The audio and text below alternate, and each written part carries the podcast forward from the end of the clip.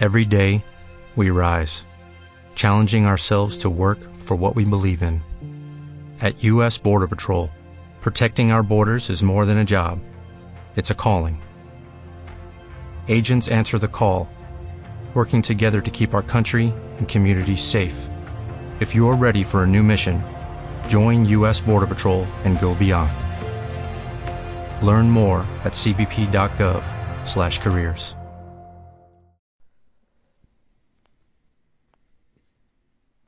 Mi ángel y yo. Los siete grados para alcanzar una vida en unión con nuestro ángel custodio. Por el padre Hubert van Dijk. Nuestra reflexión comprende siete grados sucesivos, llamados sepan, oigan, pidan, obedezcan, aprendan, conságrense, y agradezcan. El primer grado se llama sepan. Ante todo, hay que saber lo que la Iglesia, en base a la revelación divina, contenida tanto en los libros de la Sagrada Escritura como en la tradición, nos enseña sobre los santos ángeles. Existe un gran mundo invisible, el mundo de los espíritus bienaventurados, creados por Dios, dignos servidores del Altísimo.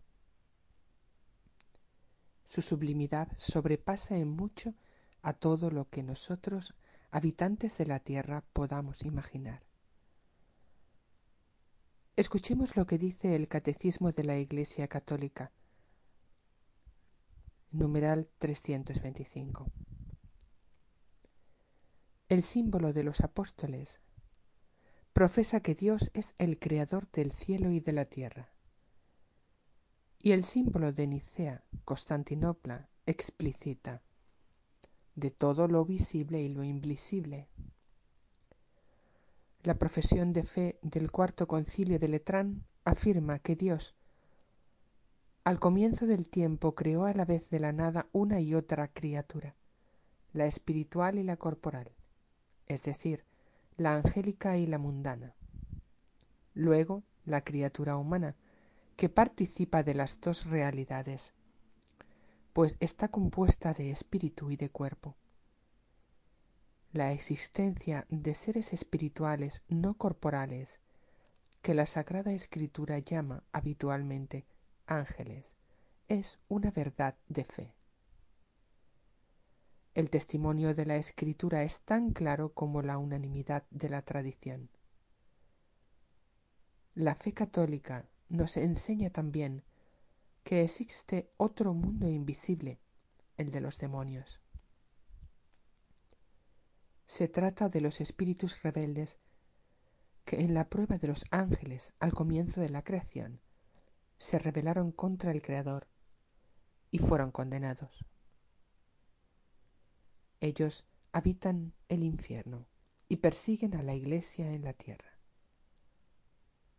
El Concilio Vaticano II nos dice, a través de toda la historia humana existe una dura batalla contra el poder de las tinieblas, que iniciada en los orígenes del mundo, durará, como dice el Señor, hasta el día final. Enzarzado en esta pelea, el hombre ha de luchar continuamente para acatar el bien y sólo a costa de grandes esfuerzos. Con la ayuda de la gracia de Dios es capaz de establecer la unidad en sí mismo. Gaudium et. Sobre la Iglesia en el mundo de este tiempo. Número 37. En este combate, Dios nos dio un gran socorro en la misión de los ángeles custodios. Conforme a toda la tradición de la Iglesia, el catecismo nos confirma respecto a los ángeles custodios que desde la infancia a la muerte, la vida humana está rodeada de su cuidado y de su intercesión. Cada fiel tenga a su lado un ángel como protector y pastor para conducirlo a la vida. Es por tanto cierto que todos los fieles e incluso los infieles tienen a su ángel custodio personal. Entonces es muy importante saber lo que eso significa. El ángel es enviado por Dios para protegerte, iluminarte, guiarte. Él ha estado contigo desde el principio de tu vida y no te abandonará jamás mientras vivas en este mundo. Su misión es la de conducirte al cielo. Debes darte cuenta de que es sin duda algo grandioso el tener a alguien que está siempre a tu lado, que va delante de ti, que te sigue, que te acompaña por todas partes, que te cuida en todos tus caminos y además intercede por ti ante el trono de Dios. Asimismo, debes saber que el ángel no es solamente un mensajero de Dios y su fiel servidor, sino que también posee un gran interés personal por ti. Ante Dios, Él es el responsable de ti, pero es una responsabilidad llena de bondad, de fidelidad, de misericordia, porque el ángel y tú están a lo largo de tu vida terrestre en el designio de Dios, como hermano y hermano, hermano y hermana. En el libro de Tobías, el ángel Rafael y Tobías se tutean y se llaman el uno al otro hermano. Y más aún, el ángel y tú tienen que cumplir juntos una misión en este mundo, en el que el uno necesita del otro y el uno ayuda al otro. Se trata ante todo de tu progreso en la santidad. Por eso exige tu contribución para el bien de la Iglesia de nuestros días. Tú recibiste talentos naturales y gracias sobrenaturales. Es necesario emplearlos para el bien de los demás. En unión con tu ángel, tú deberás y podrás volverte cada vez más un instrumento de Dios. Comprométete en la oración y el sacrificio, en el testimonio cristiano y en el apostolado. El ángel se encuentra a tu lado. Él te enseñará a ver los sucesos y las oportunidades de la vida cotidiana a la luz de Dios y a hacer grandes conquistas para el reino de los cielos gracias a su cooperación y a la de los otros ángeles sus compañeros. Santa Teresita de Lixio cuenta que cuando lograba una gran victoria en la práctica de la caridad, la milicia celestial venía siempre en su ayuda, para no caer y verse vencida después de haber sido victoriosa. Para conseguir una verdadera amistad con el ángel es además necesario saber que la misión del ángel custodio para el ángel mismo es una gran experiencia. Sí, una aventura.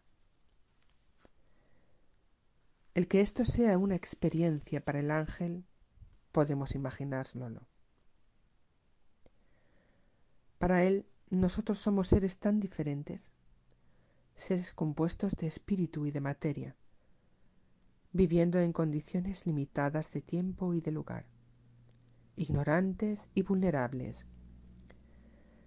Para acompañarnos, el ángel debe adaptarse y caminar muy lenta y pacientemente sobre los caminos de nuestra tierra, en lugar de volar en los espacios infinitos que le son propios.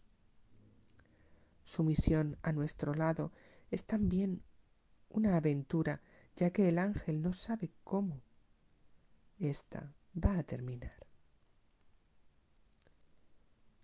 Los ángeles no saben todo, de la misma manera ignoran la hora del Hijo del Hombre. Mateo 24, 36. ¿Logrará el ángel salvarnos para la eternidad?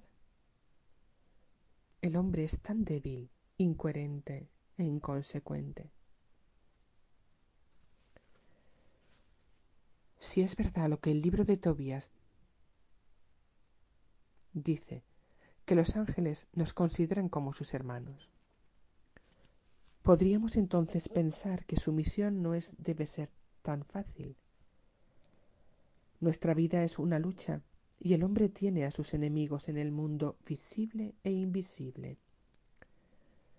Debe ser muy difícil para los ángeles vivir con unos protegidos que en su inconsciencia si no es que en su malicia ofenden normalmente a Dios y no se acuerdan de sus amigos celestiales. La responsabilidad de los ángeles hacia nosotros es aún más grave porque la vida humana sobre la tierra es corta. Es muy importante que el hombre se decida por Dios y por su eternidad. En el momento de la muerte, nuestra lección es irrevocable. Si el hombre muriera en pecado, el ángel habría perdido a su protegido para siempre.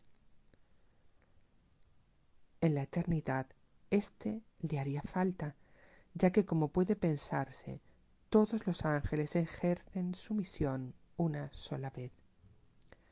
Esto quiere decir que tu ángel nunca ha sido custodio de nadie más antes que de ti, y que después de ti no tendrá ningún otro protegido. Qué alegría para él entonces si nos salvamos. Pero desde ahora él ya está contento y feliz si nos dedicamos a hacer la voluntad de Dios y a permanecer en su amor.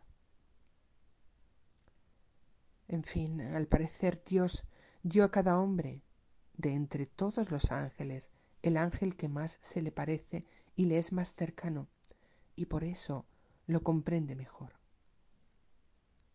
En este sentido, el ángel sería realmente nuestro hermano y como nuestro otro yo. Santa Teresita de Lisieux creía que ella había sido creada para el Padre. Rouyan. En una carta al abad Belliere, ella misma estima que sus almas fueron hechas para comprenderse. Por tanto, puede muy bien existir una providencia divina similar en lo que concierne a la relación entre el hombre y su ángel. Esto debería inspirarnos para buscar la amistad con el ángel, para hacer de esa amistad una obra maestra y para querer descubrir en ella las posibilidades, las gracias y las alegrías. De la unión entre el hombre y el ángel, el hombre no es el único beneficiado. El ángel mismo saca un gran provecho de ella. Gracias a sus experiencias con nosotros, el ángel comprende mejor el misterio de la encarnación del Hijo de Dios el misterio del sufrimiento, el misterio de la redención, el misterio de la Iglesia, los designios de Dios hacia el universo en sus tres niveles de la creación. Ángeles, seres humanos, naturaleza. A través de su comunicación cotidiana con su protegido humano, siendo testigo de sus faltas y de sus errores, el ángel aprende también a compadecerse de nuestras debilidades, un poco como dice la epístola a los hebreos respecto a Jesús, nuestro sumo pontífice. No es nuestro pontífice tal que no pueda compadecerse de nuestras flaquezas. Antes fue tentado en todos a semejanza nuestra, menos en el pecado. Hebreos 4, 15.